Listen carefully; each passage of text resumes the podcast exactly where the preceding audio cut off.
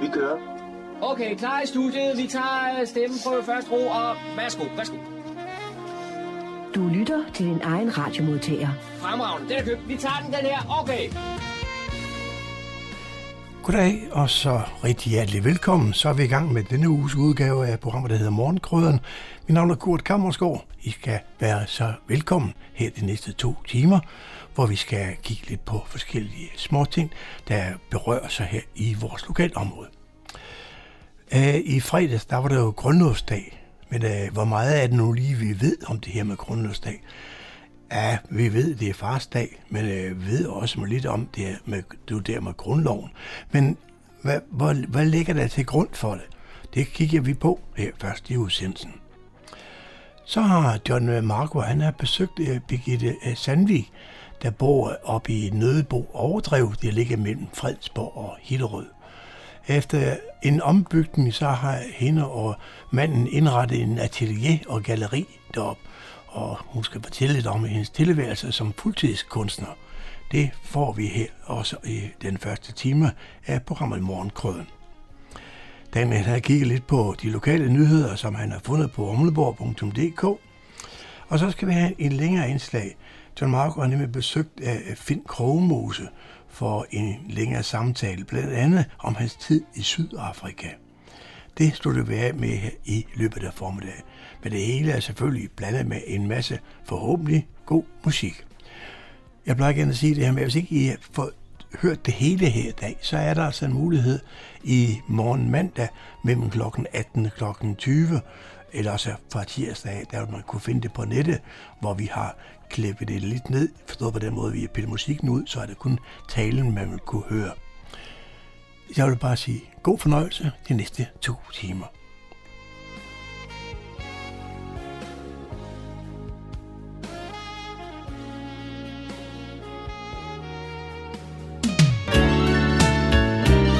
Du lytter til Morgengrøderen. I studiet er det Kurt Kammersgaard.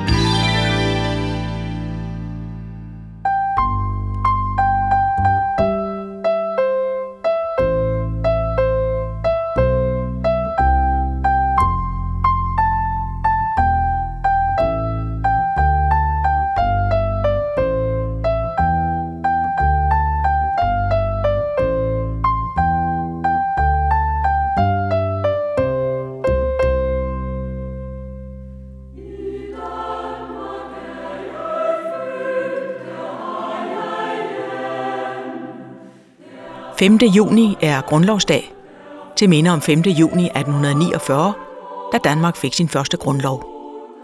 Det er Danmarks første forfatning, og den afløste den gamle kongelov fra seksten femogtres, den lov, der indførte enevælden.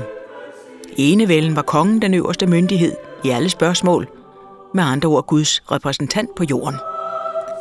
Men i begyndelsen af attenhundredetallet var folkelige og demokratiske bevægelser blomstret op overalt i Europa. Folket ville have selvbestemmelsesret, og således var der også i Danmark stærke liberale kræfter i gang. I oktober atten otteogfyrre nedsatte kong Frederik den syvende en grundlovgivende forsamling. Den første forsamling, der var valgt ved almindelig stemmeret for alle uberygtede mænd over tredive år. I maj atten niogfyrre var den grundlovgivende forsamling blevet enig, og man gik til kongen med et forslag til en fri forfatning. femte juni atten niogfyrre satte kong Frederik pinden til papiret, og den første frie forfatning i Danmark var lov. Det fortælles i øvrigt, at femte juni blev valgt, fordi kongens elskerinde, grevinde Danner, havde en søn med bogtrykkeren, Karl Berling, og han havde netop fødselsdag den dag. Danmarks første frie forfatning var jo ikke fri i moderne forstand, men den flyttede magten fra kongen til folket. Man delte magten i tre: den lovgivende, rigsdagen, den udøvende, som var ministerierne, og den dømmende magt, domstolene. Grundloven sikrede også det enkelte menneskes frihedsrettigheder, værnepligt, undervisningsret og almindelig valgret. Ah, ikke for alle naturligvis. Kun frie mænd over tredive havde valgret og var valgbare. Kvinder, tjenestefolk og straffede personer kunne ikke stemme. Junigrundloven, som denne første forfatning bliver kaldt, gjaldt kun for selve kongeriget. Slesvig og Holsten var ikke omfattet. I atten femoghalvtreds blev der vedtaget en helstatsforfatning, der var en fælles lov for Danmark, Slesvig og Holsten. Men det løste ikke problemerne med Sønderjylland. Så i atten treogtres vedtog den danske rigsdag en ny grundlov, kaldet Novemberforfatningen, der omfattede Danmark og Slesvig, men ikke Holsten. Og kun få uger efter, at den var skrevet under af kongen, krævede Preussen og Østrig den ophævet inden otteogfyrre timer. Danmark nægtede, og krigen i atten fireogtres var en realitet, og novemberforfatningen gled ud. Efter danskernes nederlag i krigen blev junigrundloven ændret, så de magtfulde godsejere stort set satte sig på landstinget. Det var det vigtigste af rigsdagens to kamre, og de sad også på den reelle magt. Dette fortsatte helt frem til nitten femten, hvor landstingets indflydelse blev indskrænket, og der blev indført valgret for kvinderne. Landstinget forsvandt helt i nitten treoghalvtreds, da den seneste grundlovsændring blev vedtaget. Her indførte vi også kvindelig arvefølge, så prinsesse Margrethe siden kunne blive dronning, og man indførte ved samme lejlighed Folketingets ombudsmand. Du hørte Marianne Bro-Jørgensen. Disse udsendelser om de danske flagdage er produceret af museumsinspektør Jesper Jarmin og journalist Christian Melchior, og er sponsoreret af År to tusind-Fonden under Forskningsministeriet.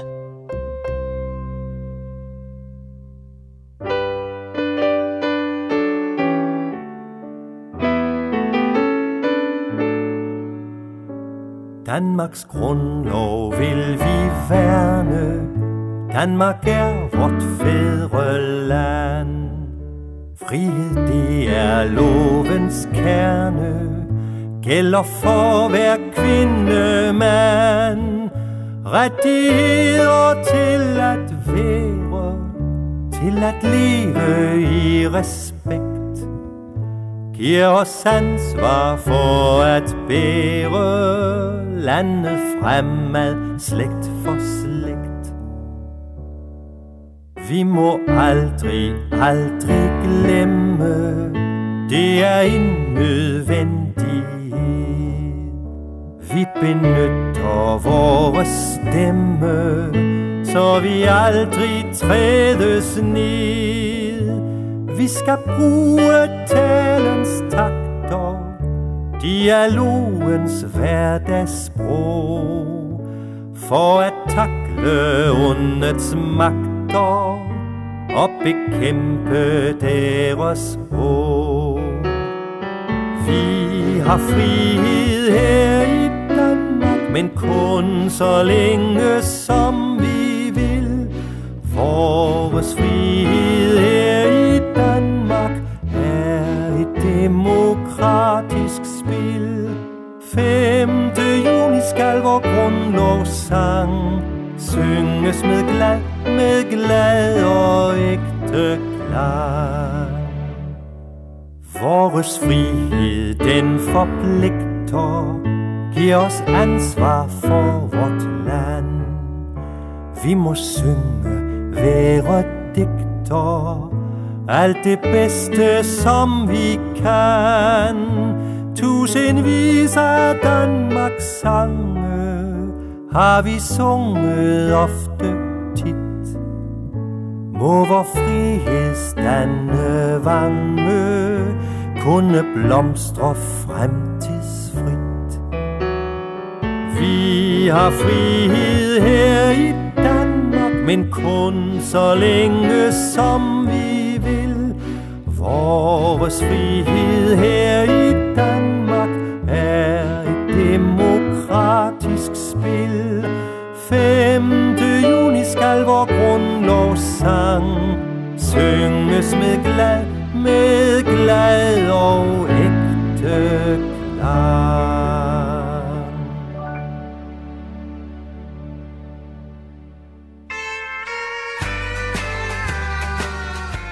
Radio Humleborg, Nordsjællands mest voksne lokalradio. Jeg sidder her i Overdrevhus, der ligger på Nødebo Overdrev mellem Fredsborg og Hillerød. Og så møder jeg galleriejer Birgitte Sandvig. Birgitte, hvem er du? ja, ja, jeg hedder Birgitte, og øh, jeg er kunstner. Og jeg kan vel efterhånden kalde mig multikunstner, fordi at, øh, jeg spreder mig både på malerier og keramik og tekstiler og bronze, så jeg favner bredt efterhånden. Hvad, hvad har du af formel uddannelse? Jeg er oprindeligt så er jeg uddannet øh, i en bank, øh, som øh, først bankrådgiver, og så senere så kom jeg ind for kommunikation og markedsføring og blev projektleder inden for det. I af mine sidste ti år i banken var jeg i det, der hedder Danske Kapital i Danske Bank, hvor jeg havde med, skrev, sad og skrev om investeringer øh, og var redaktør på et blad. Så det var et rigtig spændende job, men øh, ved siden af så malede jeg og var, har gjort det, siden jeg var jamen, helt lille og begyndte at, hvad hedder det, virkelig det tog fat, da jeg blev tyve og fik min egen lejlighed. Og så, øh, da jeg var, ja hvad er det, det er tolv, tolv år siden efterhånden, så sagde jeg mit gode faste job op øh, og sprang ud i det og tænkte, jeg skal prøve at leve af at være kunstner, også før jeg bliver pensionist. Der er mange, der venter til de bliver pensionister, men jeg havde det sådan, at det må briste eller bære, og hvis ikke det kan bære, så må jeg jo finde mig et nyt job igen. Men øh, det skulle i hvert fald prøves af. Altså det er så heldigvis gået rigtig godt, øh, helt fra start. Og vi, på et tidspunkt besluttede vi, og det er så efterhånden ni år siden, at øh, vi ville prøve at lave et galleri. Og så købte vi stedet her på Nødebo Overdrev, øh, og kalder det Overdrevhus. Og der er så galleri og islandske heste, og det, det hele forenet i et. Jeg bruger meget af min fritid på ridning af islandske heste. Så, så det er egentlig en rigtig god kombination. Du ved, jeg maler hele dagen fra klokken, eller laver keramik nu også, eller de andre ting, øh, fra klokken otte til cirka femten, og så begynder jeg at ride efterfølgende. Du nævnte, at en af dine store interesser er ridning, og her der ligger stedet jo øh, formidabelt for den, for den interesse. Ja, det gør det. Det er, da vi skulle lede efter stedet, og tænkte, det skal være noget, hvor vi kan have gallerier og islandske heste, så tegnede jeg en trekant for min mand, og den gik mellem Grønholdt, Fredsborg og Hillerød, og sagde, her er den største koncentration af islandske heste i hele Danmark, her skal jeg bo. Og så samtidig, så ville vi jo gerne have noget, hvor der var ekstra længere, så ville vi gerne have en gård, hvor vi kunne have stald og galleri og atelier, og så samtidig et godt stuehus. Og så øh, red vi hernede, eller jeg kom ridende med min søster, der har boet i Fredsborg i forvejen, på hendes islandske heste, og så så stedet her. Og var så så heldige, at vi kunne få lov at købe det. Og så, øh, der var jo plads til hestene, og de står herude bagved. Så jeg har tre komma to hektar, hvor der er udlagt til folde, og så er der en løsdrift, og så har jeg tre islandske heste. Hvad kan du ellers fortælle om stedet? Hvor, hvor gammel er ejendommen? Den er øh, fra nitten hundrede og tre, så den er jo over hundrede år. Den er et hundrede og sytten øh, år gammel. Og øh, jeg, ham, der boede her før os, han hed Torgild Funder, og Tove Funder hed de. Og Tove, hun var gymnastiklærer, og de havde boet her i femogfyrre år, og havde ligesom også smask forelsket sig i stedet, og elskede at bo her. Så øh, hun havde også brugt det meget kreativt på den måde, at hun var svømme, gymnastik og svømmelærer. Så de øh, havde først en swimmingpool heroppe ude bagved i haven i det fri, hvor de så tilbød børnesvømning, og så, øh, eller babysvømning var det. Og på et tidspunkt så ønskede hun sig det overdækket, og så fik de lov til at bygge en kæmpe tilbygning, som øh, lå som en tilbygning til galleriet, som var, jeg tror den var halvfems kvadratmeter, hvor der så var swimmingpool øh, i hele længen, øh, eller længden, så det har været en, en lang pool, og så var der babysvømning, og der kom folk så både fra Hillerød og Fredensborg med deres babyer, så det har været hyggeligt. Du fortæller, at I overtager ejendommen og indretter galleri. Er det noget, man bare lige gør? Det må da øh, koste noget energi. Det har kostet blod, sved og tårer. øh, det gør det. Man kommer ikke gratis til øh, at ændre steder til det, man gerne vil have. Vi øh, havde en kæmpe renovering og en stor nedrivning. Øh, vi rev svømmehalsbygningen ned, fordi vi synes ikke, den klædte ejendommen særlig godt. Det var sådan en halvfjerdser-bygning i træ. Øh, og stedet her er jo en en øh, gammel brustensbelagt øh, og øh, hvad hedder det, trælinget gård bygget på kampsten. Øh, så den der øh, med store vinduer, og, øh, som man byggede i halvfjerdserne, synes vi ikke passede til. Og så er der også stråtag på ejendommen, så vi øh, har lavet det helt tilbage til, som det har set ud oprindeligt. Øh, og der, det synes jeg er yderst charmerende, hvor man ligesom kan se, øh, det, som det har set ud, da det blev bygget i nitten hundrede og tre. Og så fik vi heldigvis lov til at bygge et nyt stuehus, som vi så har bygget i fuldstændig samme stil, med stråtag og pudset. Øh, og det, så nu er det en firlænget gård, hvor en længe til stald, og så en længe til atelier og galleri, og så en længe kun til galleri, og så et stuehus. når vi nu sidder her i dette dejlige solskinsvejr, så har jeg på fornemmelsen, at du ikke samler ba- at du ikke savner banken. Nej, altså det, det gør jeg faktisk ikke, og det var jo meget spændende, om jeg gjorde det, fordi øh, jeg var meget, eller jeg er meget social og var ekstremt glad for mit arbejde. Det var et virkelig sjovt arbejde, og også for mine kollegaer. Øh, men jeg har ikke savnet det to sekunder, hvis jeg skal være helt ærlig, fordi det er så fantastisk et liv at kunne lave lige, hvad man har lyst til dagen lang. Det er jo min hobby, og jeg lever af, så øh, det er jeg virkelig lykkelig for, kan lade sig gøre. Da vi startede samtalen her, der, der var du lidt inde på, at du udtrykker dig på mange forskellige måder. Og jeg mener, da jeg kom her første gang, der var det mestendels malerier, men det har så forandret sig lidt. Ja, det tager om sig. Jeg startede som sagt med malerier der, og udstillede, da jeg var tyve til femogtyve år. Og det har det var så i mange år, så på et tidspunkt så møder jeg, og det er efterhånden atten nitten år siden, så møder jeg en bronzestøber, og han siger, jamen de der figurer, du laver af dine malerier, dem kunne du da prøve også at lave tredimensionelt. Så hvad med at du prøver at lave med bronze? Og det synes jeg egentlig var en meget sjov idé, og så startede jeg op med bronze, så det har jeg faktisk også haft i rigtig, rigtig, rigtig mange år, lavet skulpturer i alle størrelser, og både store og små, og mennesker og dyr og så videre, og jeg synes, det har været rigtig, rigtig, rigtig sjovt. Men når man så er kreativ, og så ser, hvad andre laver, så, så kribler det tit i fingrene for at udtrykke sig kreativt på endnu flere måder. Så, så det har så også taget om sig, så jeg på et tidspunkt så tænkte jeg, nu skal jeg prøve med tekstiler, og så fik jeg lavet nogle puder, hvor jeg så kombinerede puder med bronzen, med at lave nogle bronzeknapper til puderne. Og så på et tidspunkt så tænker jeg, jamen det der keramik, det ser da også rigtig, rigtig sjovt ud, så det vil jeg, tror jeg også, jeg vil kaste mig over. Og så begyndte jeg til at starte med at dekorere vaser i alle størrelser. Og det tog sig om, så jeg blev så begejstret, så her for et halvt år siden, så investerede jeg selv i en keramikovn. Og nu øh, laver jeg også skulpturer i keramik. Så nu laver jeg både vaser og skulpturer og øh, forskellige ting. Alt, hvad man nu kan lave i keramik. Og det er rigtig, rigtig sjovt at prøve at sætte sig ind i, jamen, både hvordan brænder man og glaseringer og...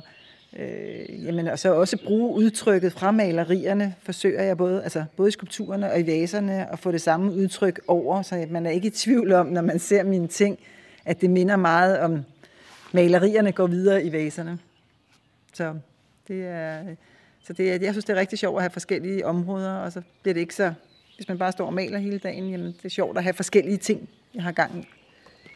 Nu er det jo sådan, at du to gange om året har en øh, udstilling her i forårsperioden og igen i efteråret. Men i år, der har du ændret lidt på det. Hvad er det, der er sket? Jamen, jeg havde faktisk en udstilling, den, øh, jeg tror, det var hed den fjerde og femte april, som jeg havde aftalt i samarbejde med andre kunstnere, som jeg plejer at have inviteret med. Og så kom der jo lige en corona indover, så øh, det var vi nødt til at aflyse. Og så for at der ikke... Øh, skulle blive alt for meget, og, og vi kendte ikke rigtig reglerne her, da jeg så skulle til at arrangere det næste åbne hus, som er den trettende og fjortende juni. Øh, så besluttede jeg, at tænkte, jamen det her, det laver jeg så bare selv, og nu kunne jeg også godt fylde alle længerne, fordi jeg både havde bronze og keramik og malerier og puder, så der er totalt fyldt op. Øh, så tænkte jeg, det her, det holder jeg selv, og så bliver udstillingen i efteråret så sammen med andre kunstnere igen. Så, så den her gang, der er det åbent hus kun med mine ting, men der er som sagt også et bredt udvalg af forskellige kunst. Det kunne være, at du lige skulle nævne datorerne igen, øh, samt hvordan man finder herud. Ja, det er den trettende og fjortende juni, og det er en weekend, og det er lørdag og søndag klokken elleve til seksten har jeg åbent begge dage. Og vi ligger midt ude i skoven mellem Hillerød og Fredsborg. Det er faktisk en sidevej til Jespervej. Og det er en, en grusvej, hvor man skal helt ned for enden, og så er der et skilt med galleri, og jeg plejer at skilte det godt af, så man kan finde stedet. Øh, og vi ligger som sagt helt for os selv her, midt inde i skoven. Du lytter til Morgengrøden. Så er det igen gået hen og blevet tid til lokale nyheder og informationer hentet fra humleborg punktum d k. I studiet er jeg. Jeg hedder Daniel Jørgensen. Da smittetrykket for coronavirusen fortsat falder, er det nu forsvarligt at give pårørende flere og bedre mulighed for at besøge beboere på Fredsborg Kommunes plejecentre. Social- og seniorudvalget vedtog på et ekstraordinært møde i slutningen af maj nye rammer for pårørende besøg på plejecentrene. Det er en svær tid for vores beboere og deres pårørende. Vi har alle stået i et utroligt svært dilemma mellem livskvalitet på den ene side og smitterisiko på vores plejecentre på den anden side, udtaler Hans Nissen, der er formand for Social- og Seniorudvalget. Generelt gælder det, at pårørende skal kontakte plejecentret og aftale tid inden besøg og gåture. Nu kan man atter komme på biblioteket og lave fotokopier eller tjekke e-mails. Et par uger efter bibliotekerne fik lov at åbne efter coronanedlukningen, har Kulturministeriet udsendt nye retningslinjer, som betyder en lille lettelse af restriktionerne. Så siden slutningen af maj måned har man kunnet foretage sig andre ting på biblioteket, end at låne og aflevere bøger. Nu kan man således også benytte fotokopimaskinen og offentlige computere, samt sætte sig i en stol og studere eller hvile benene. De nye retningslinjer gælder på både Fredsborg, Humlebæk og Niveau Bibliotek, men der kan være små forskelle mellem afdelingerne på, hvordan retningslinjerne bliver omsat i praksis. Således vil der på Fredsborg Niveau Bibliotek også være mulighed for, at børn kan benytte enkelte legeinstallationer, mens der fortsat ikke vil være denne mulighed i Humlebæk. De midlertidige åbningstider, som blev indført den attende maj, vil stadig gælde, og det er mandag til torsdag ti til tretten og seksten til nitten samt lørdag og søndag kl. ti til tretten. Og der vil fortsat ikke være selvbetjeningsåbningstid.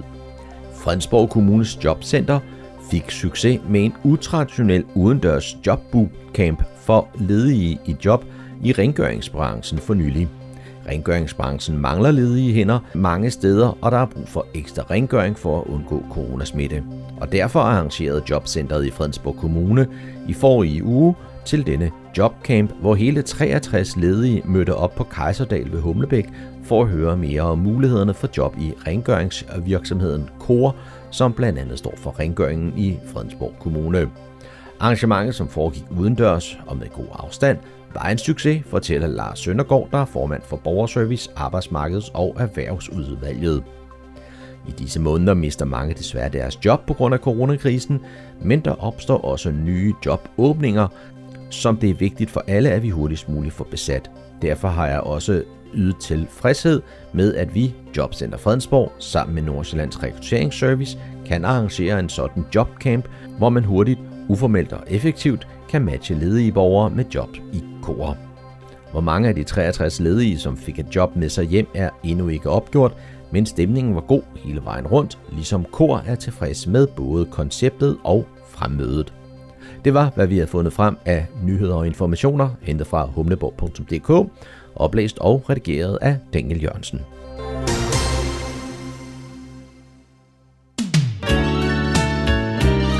Du lytter til Morgengrøden. I studiet er det Kurt Kammersgaard.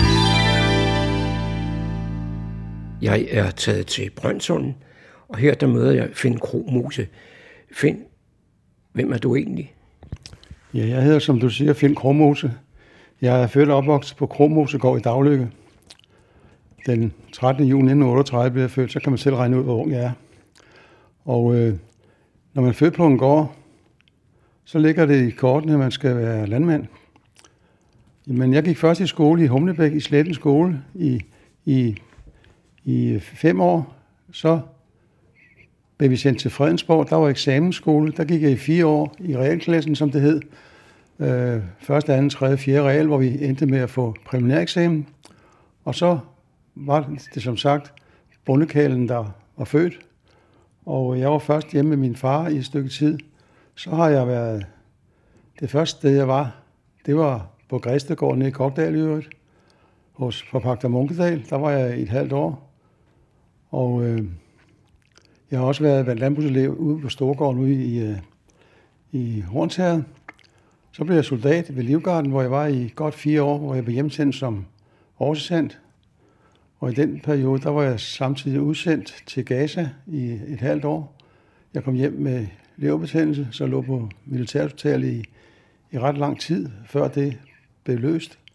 Jeg glæder mig til at komme tilbage til, til Livgarden, men jeg blev sendt ud på noget, der hed Teknikerlinjens Befalingsmandsskole ude på Ryvarens Kaserne, hvor jeg skulle være delingsfører for et flok sprogelever. Jeg skulle ikke lære dem sprog. Det var nemlig russisk, de lærte. Jeg skulle lære dem felttjeneste, og så skulle jeg samtidig passe et bogdepot. Jeg synes jo lige, en soldat og så et bogdepot, det hængte ikke rigtig sammen. Så, så jeg opsagde min kontrakt, eller det den udløb en måned efter, og så blev jeg hjemsendt og kom hjem og blev boende i Kæl. Det var jeg så i nogle år der, og så... Nej, det passer ikke, det jeg siger her. Jeg, jeg var, var det kun et halvt år, så kom jeg ind til politiet. Min svor var politimand, og det blev interessant, og så søgte jeg til politiet, der kom jeg ind i midten af oktober nitten toogtres. Grunden til, at jeg opsøger dig, Finn, det er jo, at jeg for nogle måneder siden overvejede et foredrag, du holdt i Medborgerhuset Egedal i Kokkedal. Og det handlede om din tid som udstationeret i Sydafrika. Som soldat var jeg udstationeret i Gaza, og jeg har været hjemmandsmand hele mit liv. Så det er noget, der interesserer mig, forsvaret. Og, og øh, da så politiet øh, søgte folk så, til Cypern, så var jeg på Cypern i et års tid. Det er en helt anden historie. Og så skulle der folk til Balkan her i senere, og jeg søgte en stilling på Balkan, og jeg kom ikke i betragtning. Så sker der det, at jeg er på et hjemmemandskursus i Nymindegab, så bliver jeg ringet op fra stationen. Jeg skal ringe til chefpolitiinspektøren hos rigspolitichefen, og han vil snakke med mig. Han vil gerne have mig til Sydafrika. Og så ringer jeg straks til ham. Det var en torsdag eftermiddag. Og han fortalte, at jeg skulle til Sydafrika, ja, om jeg ville til Sydafrika. Og øh, jeg kunne selvfølgelig ikke svare ham sådan lige på stående fod. Ja, det var som sagt torsdag, og jeg havde frist til mandag. Det var sidst i marts måned, nitten treoghalvfems.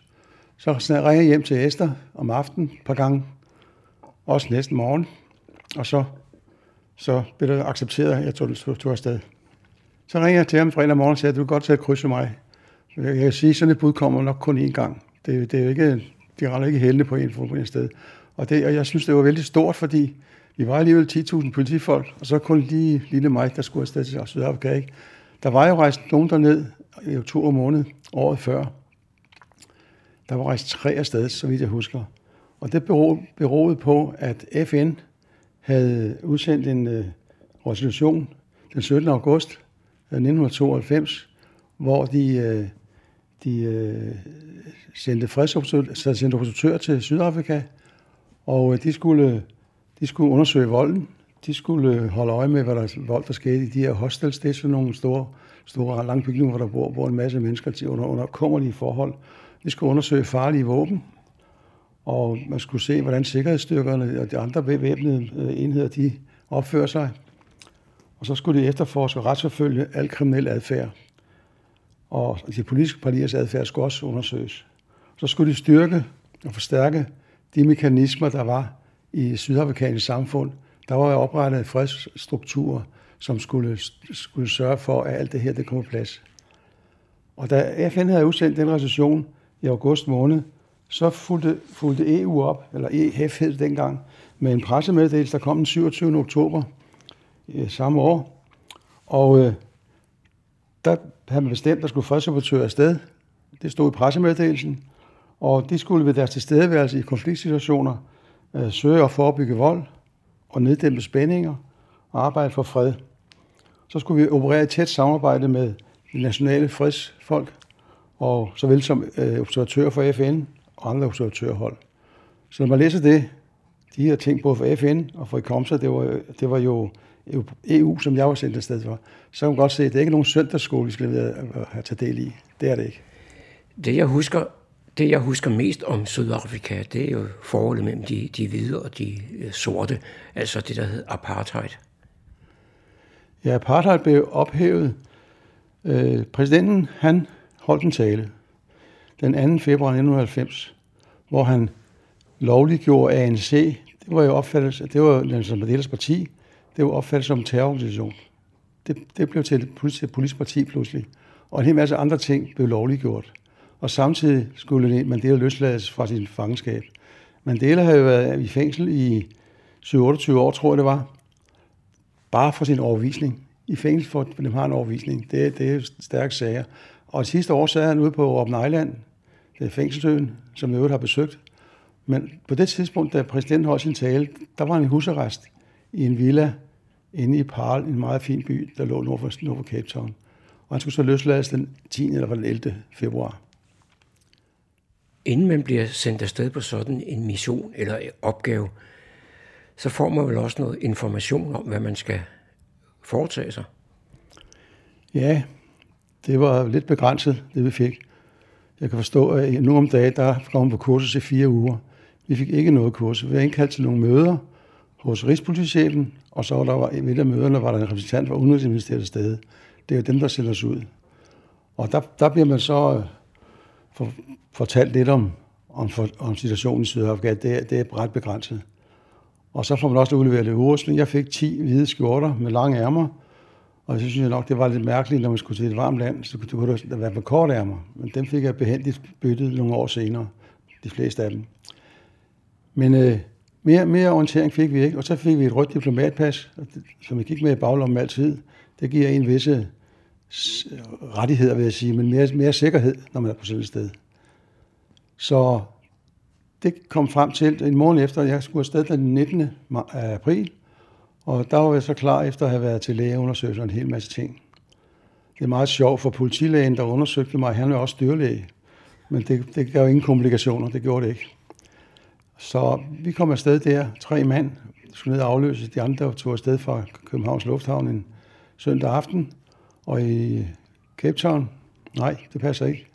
Det var vel i Johannesburg, der blev vi modtaget af ambassadørens stedfortræder Peter Lyshold Hansen, hed han, og så blev, blev vi modtaget af organisationens chef. Det var en dansk kollega, der var chef, og det var han, fordi i den periode havde E F, havde Danmarks formandskab i E F, og så skulle det være en dansker, der, der var chef for de her.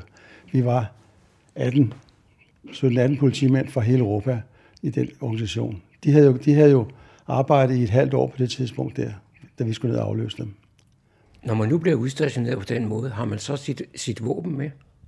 Nej, vi er ganske uvæbnet, det var vi, og det, det vil helst være. Fordi øh, hvis der først er, kommer våben ind i billedet, så, så er man vel også mere udsat ved at tro for at blive beskudt selv. Så vi vil ikke have våben med. Det vil vi ikke. Over ingen omstændigheder. Vi er bare slet ikke våben. Vi, vi havde en lille smule uniformering. Jeg havde sådan en blå vest, E F's farve, med tolv stjerner på ryggen. Det er sådan en cirkel, du ved. Og i øh, Munters selskab kaldte jeg det skydeskiven. Men andet havde vi så havde en kasket med, med en blå kasket med tolv stjerner på os. Det var, hvad vi havde. Ingen bevæbning. I kommer til et sted meget langt hjemmefra. Noget eksotisk og en helt anden kultur. Og I havde jo, så vidt jeg lige har forstået på dig, en masse opgaver. Hvordan greb I det an?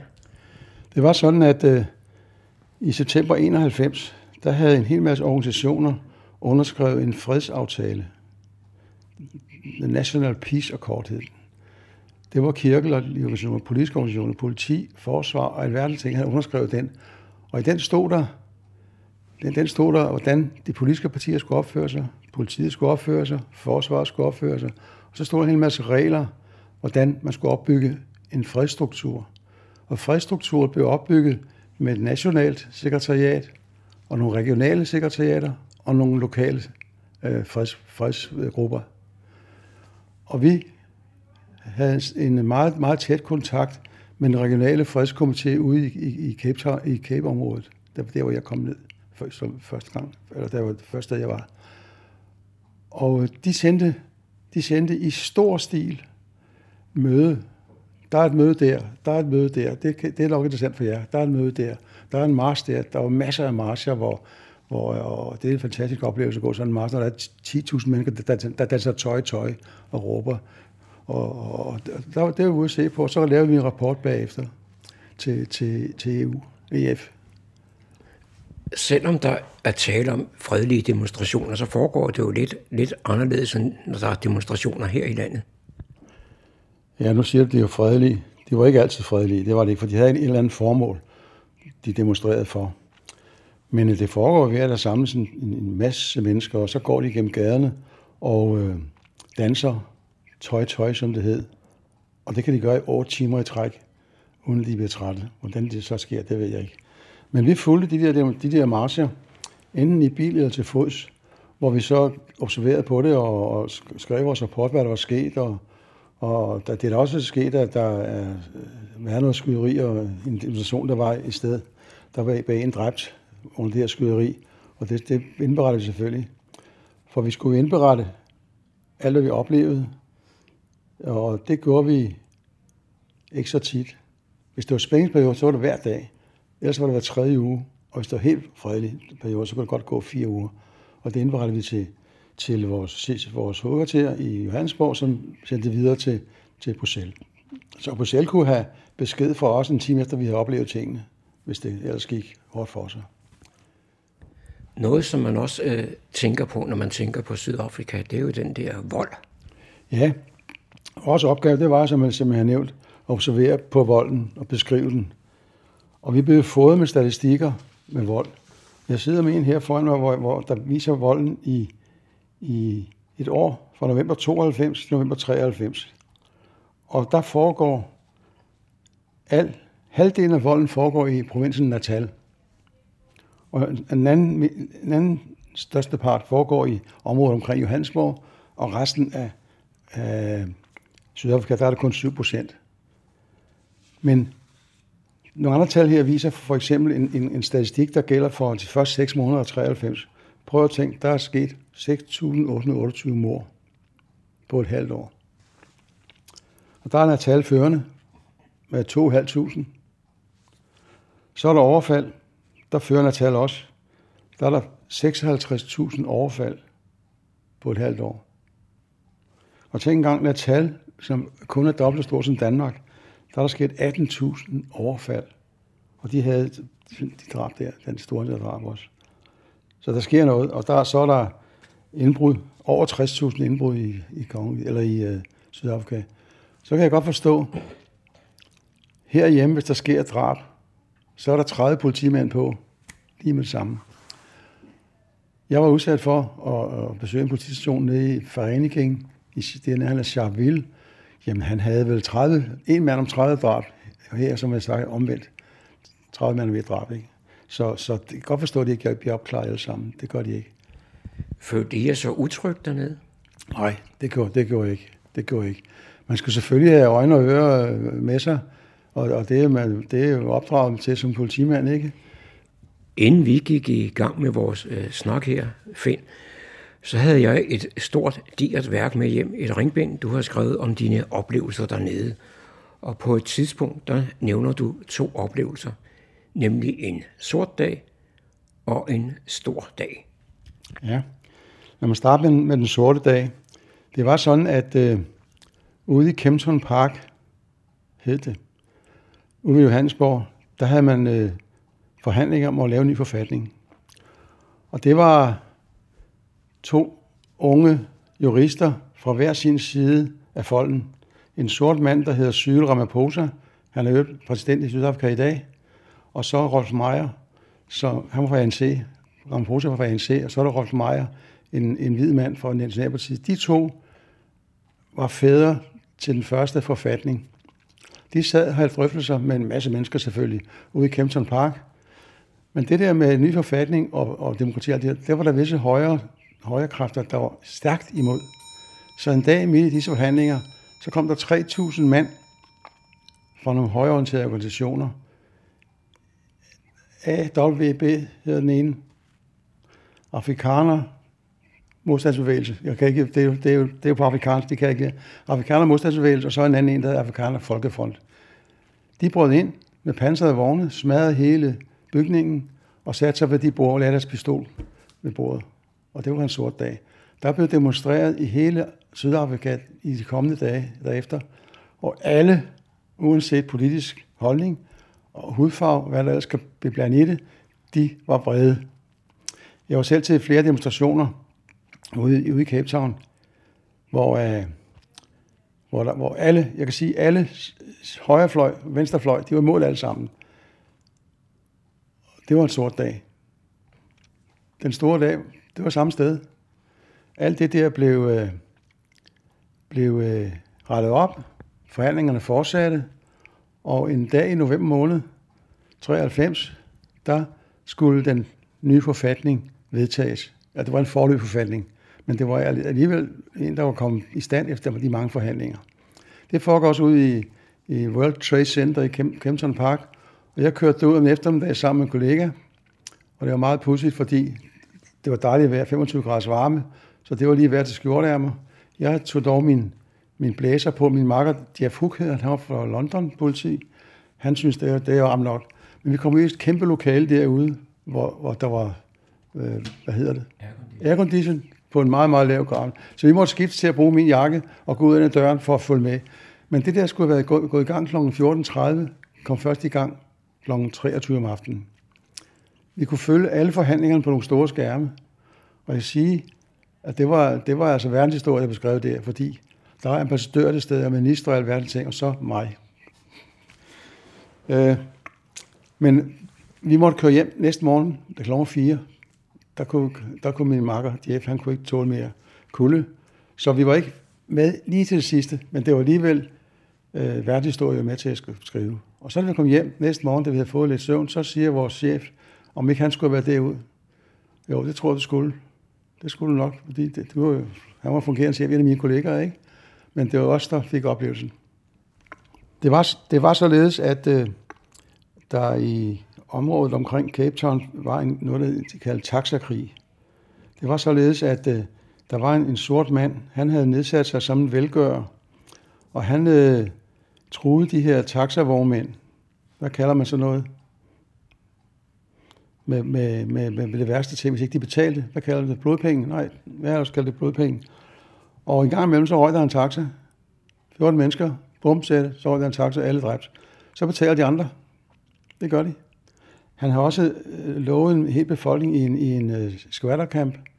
Det er sådan en by, by af skure, at hvis de flyttede væk i tre år, nej, seks måneder var det, så når de kom tilbage, så lå der toiletter, strøm og alting. Der var derude, der var der gået tre år, og der ikke skete, skete en pind. Han var stået bag mange forbrydelser, ham der, jeg nævner, og vi var til et møde ude i noget, der hed Crossroads, en, en township uden for Cape Town. Der sad han der og skulle afhøres af Goldstone-kommissionen. Det var en del af fredsaftalen, der var nedsat en kommission, der skulle behandle politiske forbrydelser. Og så, vi sad og hørte på det der, så sagde han, ved siden af så havde han nogle bodyguards, det kunne man tydeligt se med deres spuler under ærmerne, under ærmerne. Så gik en af dem ud, kom tilbage lidt senere, viskede den sorte mand der noget i øret. Så sagde han, på det tidspunkt skulle han afhøres om noget, der var noget, noget der stod, hvor man gik nær på. Så sagde han, gentlemen, mine herrer, jeg er nødt til, jeg er nødt til at sige, at vi er nødt til at afbryde mødet, fordi jeg lige får besked på, at der ligger en bombe ud, for der springer om to minutter. Og vi, vi får jo alle sammen og gik i dækning, at der var ingen bombe. Der sprang ikke nogen bombe, der skete ikke noget. Men afhøringen blev sluttet, han var fri for at stille svar på pinlige spørgsmål. Mødet blev ophævet aflyst. Efter man har vedtaget denne første demokratiske forfatning for Sydafrika, så bliver der også udskrevet valg. Ja.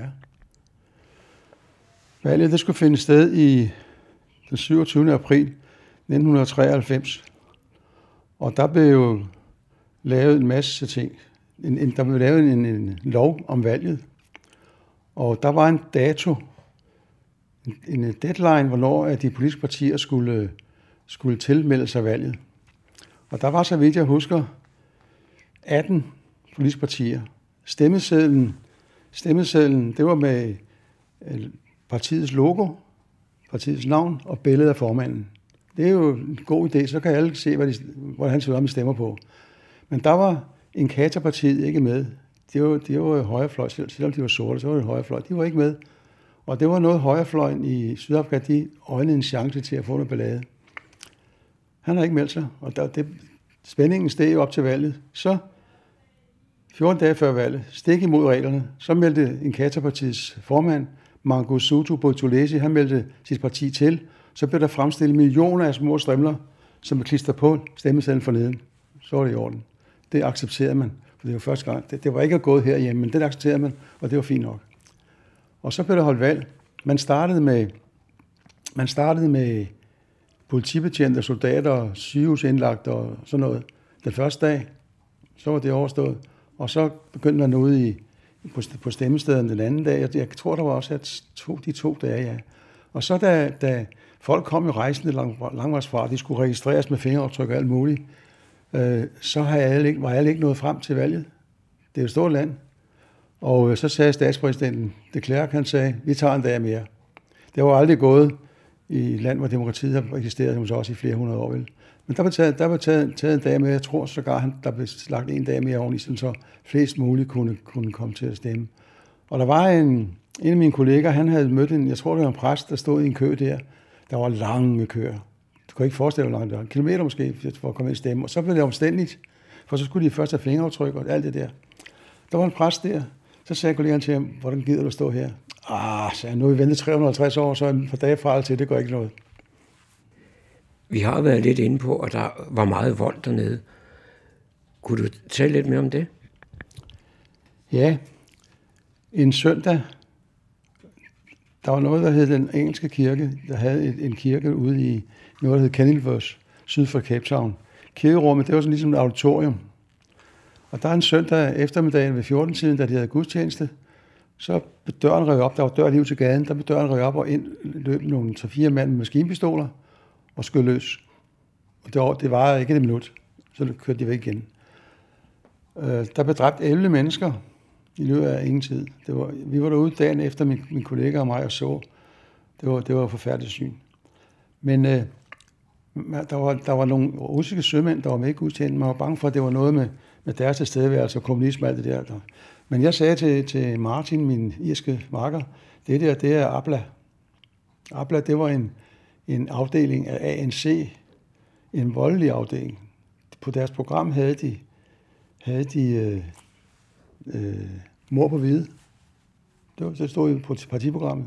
Flest mulige hvide skulle der skydes. Og det viste også, at det havde forbindelse med et andet tilsvarende, tilsvarende episode et andet sted.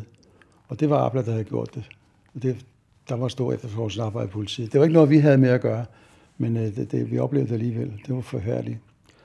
Så kan jeg også sige, der er også nogle forfærdelige ting, hvor også hele Sydafrika, uanset hudfarve, uden politisk øh, holdning, øh, deltog. En amerikansk pige, der havde været atten måneder i Sydafrika og studeret, meget, meget, meget socialt engageret. Dagen før hun tog hjem til Amerika, så var hun ude at køre sin bil sammen med tre andre, ikke hvide. Og de blev, bilen blev stoppet af nogle mennesker, hun nåede ikke komme væk. De tre der, de nåede at komme væk, men hun blev stukket ihjel med kniven. Dagen før hun skulle hjem til Amerika. Og hun havde lavet det, og hun havde udført et meget, meget stort socialt arbejde i Sydafrika. Og det var også noget, der, der berørte folk i Sydafrika, det der. Det var det. Det var på alle avisernes forsider.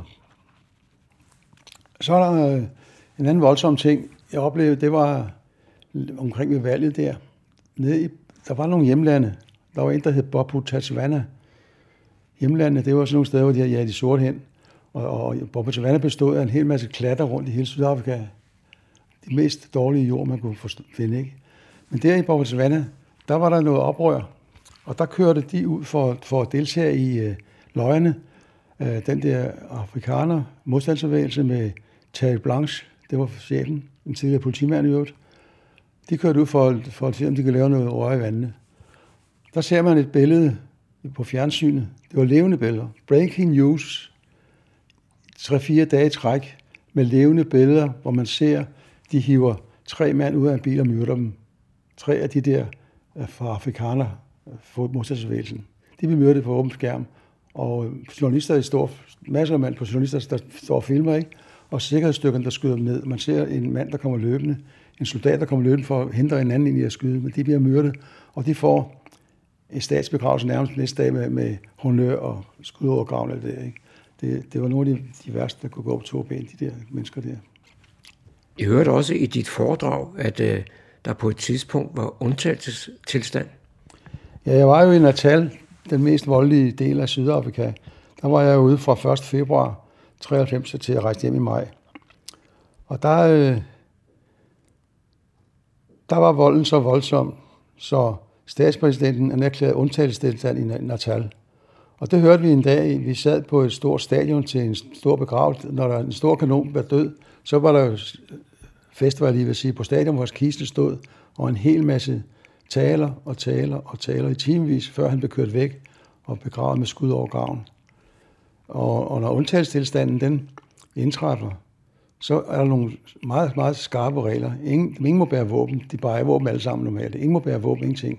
Men når der er demonstrationer, der er halvtreds tusind zuluer med spyd og økser, det er også våben. Så lad os ikke nemt at håndtere. Det er det ikke. Så det, det forløb på den måde. Zuluerne, de var gode til at demonstrere, og øh, så kan man sige, var det ikke farligt? Jo, det var det, men måske.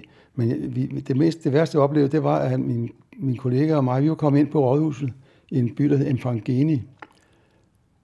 Inde ved rådhuset, der skulle en, en Zulu-demonstration ende. Og så skulle vi væk derfra, mens de andre gik ind. Og når man sådan går ud derfra med, med halvtreds tusind Zulu imod sig og mave sig igennem, så kunne, så kunne det godt, hjertet godt bange lidt hurtigere, end normalt gjorde. Men jeg var ikke bange for det, men spændt, kan man sige. Og der i, der i Natal, der havde man en township, der hed Umlasi. Det var, det var den største township, der var derude. Der skulle, det jo, Natal, det var jo Zuluernes højborg og Inkatha-partiets højborg med Buthelezi. Og øh, ude i Umlasi, der havde A N C lejet øh, stadion en søndag. Man skulle holde en stor politisk manifestation. Det var i I F P's, eller I F P's hoved, hoved, højborg, ikke? Og øh, dagen før, der havde Inkatha-partiet indtaget stadion med fem hundrede mennesker med bevæbnet, alle sammen bevæbnet. Så kunne A N C ikke komme ind om søndagen, vel? Og øh, der var jo A N C-folk, nogle af dem, de var ret kritiske. De sagde, at politiet skal rydde, politiet skal rydde det der, for det, det, det går. Vi, vi har, det er vores stadion. Det, var King, det hed King Swislini, altså Zulu-kongens navn på stadion. Og øh, politiet var heldigvis fornuftige og ikke begyndt at rydde, for så var der blevet blodbad. De lod A N C holde, holde mødet udenfor. Og det var hele dagen. Jeg befandt mig op på sådan en høj, hvor, der var, øh, hvor politiet var stationeret op. Og, og, og øh, på et tidspunkt, så blev der skyderi. Og det var først sidst på dagen. Da det hele var overstået, så i fred og ro, så blev der skyderi, og der blev dræbt seks mennesker, tror jeg. Og, og øh, de politifolk, der var til stede der, hvor jeg var, de gik ned i den ældre stilling, og nu gør, at man skal skyde. Og da de gjorde det, så gemte jeg mig bag en mur. Det gjorde jeg altså, fordi der, der begyndte at, det begyndte at komme nogle kugler omkring. Så, men der, der var ikke nogen dræbt der. Men om natten blev der dræbt en masse mennesker. Men det var forfærdeligt noget. Det var det. Jeg går ud fra, ud over disse voldsomme hændelser, så har der også været nogle hændelser, der ikke var helt så voldsomme. Ja, det, den første ting, jeg oplevede, det var, at jeg havde kun været dernede i ganske kort tid. Så var der en demonstration med lærere oppe ved parlamentet i Cape Town. Der var syv tusind lærere forsamlet. Det var sådan, at skolelærerne de havde fjorten forskellige departementer, skulle henvende sig til med problemer. Her har vi et ministerium. Ikke? De havde fjorten forskellige departementer. Så de lavede en demonstration, og øh, de ville have undervisningsministerierne ud, og de skulle læse et, et, et besked op til ham. Hvad hedder det? Memorandum. Hvad hedder det? Memorandum. Memorandum skulle læse, og, det, og han ville ikke derud. Han tog ikke simpelthen ikke. Han tog ikke godt ud. Han var farvet i øvrigt. Så var jeg inde ved ham, sammen med nogle andre observatører, hvor han blev overtalt til at komme derud. Men de havde for langt, politiet havde for langt. Der skulle være ti meter mellem ham og demonstranterne. Og da han kom ud, der var ikke ti meter. Og han stod der, og han var skrækslagen nærmest. Det blev læst op, og så blev det opløst. Men hvor var jeg hjem derfra? Så gik jeg ned ad gaden i min blå vest og min blå kasket. Så kom en sort mand her til mig og sagde, hvad jeg lavede her. Så forklarede han, ja, hvad jeg lavede, og jeg var observatør og sådan noget. Men han kunne høre på mig, at jeg var ikke indfødt. Det kunne han godt høre. Eller... Så sagde han, hvor kommer du fra? Jeg kommer fra Danmark.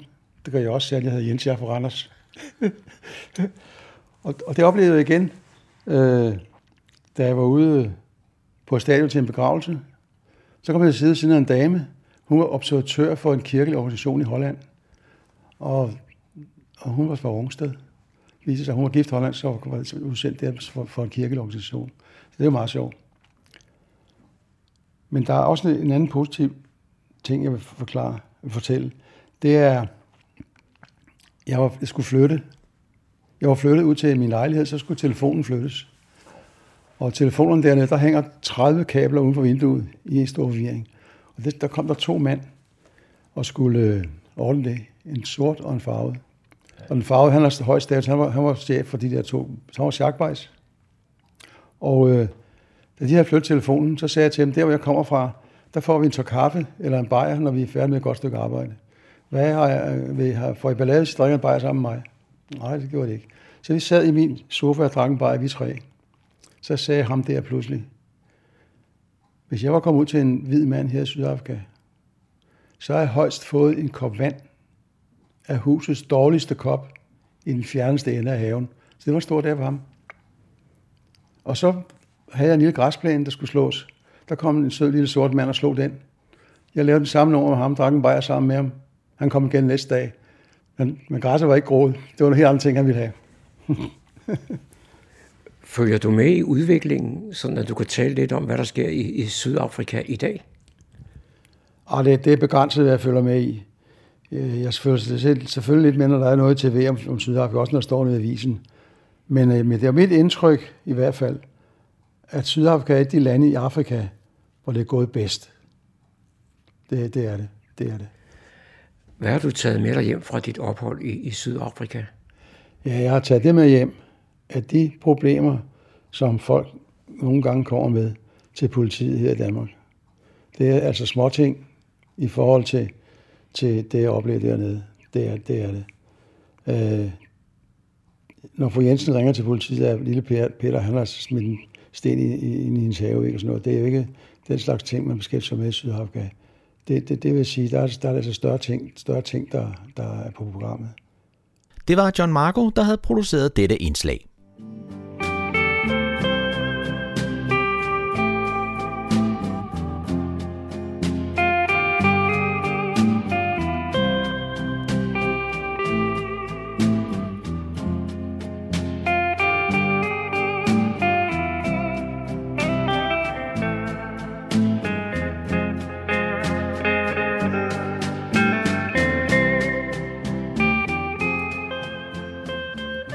Disse toner fortæller os, at vi er nået til afslutningen på denne uges udgave af programmet, der hedder Morgengrøden.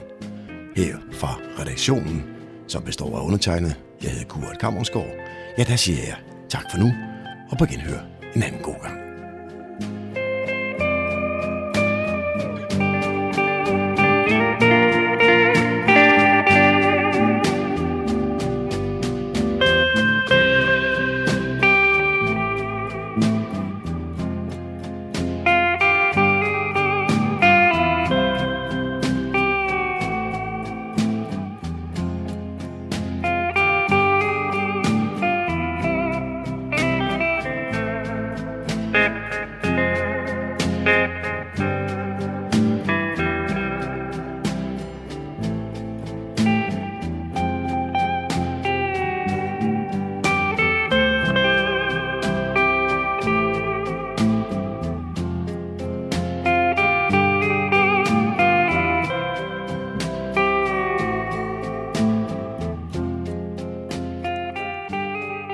Fredsborg Lokalradio, Radio Humleborg, Nordsjællands mest voksne lokalradio.